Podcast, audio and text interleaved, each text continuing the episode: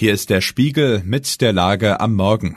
Heute geht es um das angespannte Treffen der Bundesregierung auf Schloss Meseberg, um Sachsens internationalen Ehrgeiz und um eine mögliche Spaltung der Linken. Spiegelredakteurin Susanne Bayer hat diese Lage geschrieben. Am Mikrofon ist Axel Bäumling. Der Zukunft nur zaghaft zugewandt. Plötzlich ist wieder vom Koalitionsvertrag die Rede. SPD-Generalsekretär Kevin Kühnert kam gestern Abend im ZDF darauf zu sprechen. Ebenso der Grünen-Chef Omid Nouripour im selben Kanal. Doch wer erinnert sich noch an das inzwischen völlig verstaubte Papier? Es wurde Ende 2021 aufgesetzt, vor dem Angriff Russlands auf die Ukraine, der alles veränderte. Es ist zwar dringend nötig, aber doch schwierig, sich neben dem Krieg auch auf Zukunftsthemen zu konzentrieren, auf klimaschonendes Wirtschaften, die Verkehrswende, die Digitalisierung. Um bei diesen Themen weiterzukommen, hat sich die Bundesregierung gestern zu einer Klausur auf Schloss Meseberg zusammengefunden. Sie wird heute fortgesetzt.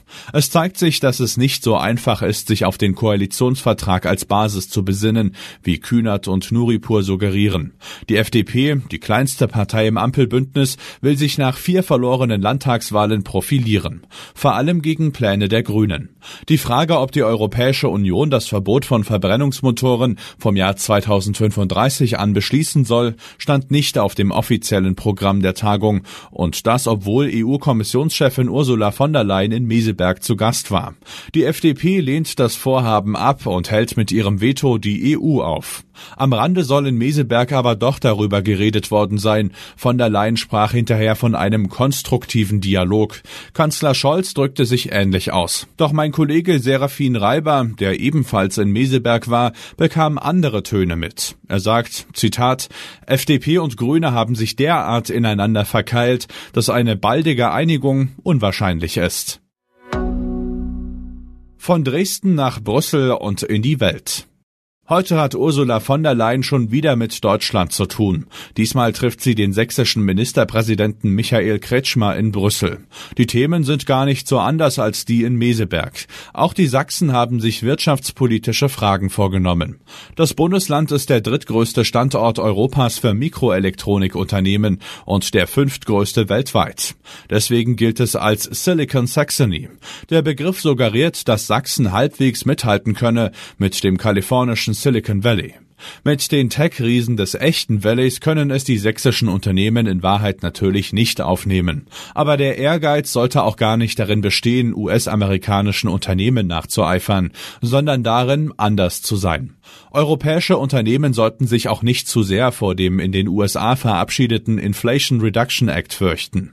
Mit dem milliardenschweren Investitionspaket will US-Präsident Joe Biden die heimische Produktion fördern, auch in strategisch wichtigen Branchen wie der Mikroelektronik.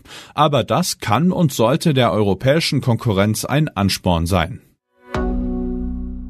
Linkspartei. Spaltung als Chance. Heute trifft sich die Linkspartei zu einer Gremiensitzung. Die Partei hat ein unruhiges Wochenende hinter sich. Sarah Wagenknecht hat ihre Kritik an der Partei in einem Interview mit dem Tagesspiegel noch einmal verschärft. Sie sitzt für die Linke seit 2009 im Bundestag, hat aber angekündigt, nicht mehr für die Partei kandidieren zu wollen. Im Interview sagte sie, die Unterschiede zwischen ihr und dem linken Vorstand seien, Zitat, mittlerweile so groß, dass die Vorstellung, wie das noch einmal zusammenfinden soll, meine Fantasie überfordert. Eine Spaltung der Partei scheint realistisch. Es könnte sogar eine Chance darin liegen.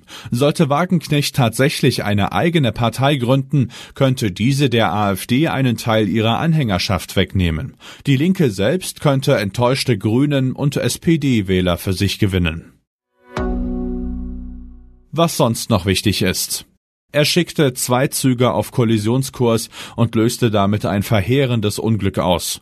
Dem Bahnhofsvorsteher im griechischen Larissa könnte eine lange Gefängnisstrafe bevorstehen. In Athen gab es Ausschreitungen. Die jährliche Treibjagd auf Delfine in Japan wird von Tierschützern streng beobachtet. Nun hat eine Gruppe schwere Vorwürfe gegen die Fischer erhoben. Es geht um stillende Muttertiere. Der Trend war bereits klar, dann kamen in der Nacht die Zahlen. Ministerpräsidentin Kaja Kallas hat mit ihrer Partei die Wahl in Estland deutlich gewonnen. Im eigenen Wahlkreis holte sie einen Rekord. Soweit die Lage am Morgen. Alle aktuellen Entwicklungen finden Sie auf spiegel.de. Wir melden uns hier wieder mit der Lage am Abend.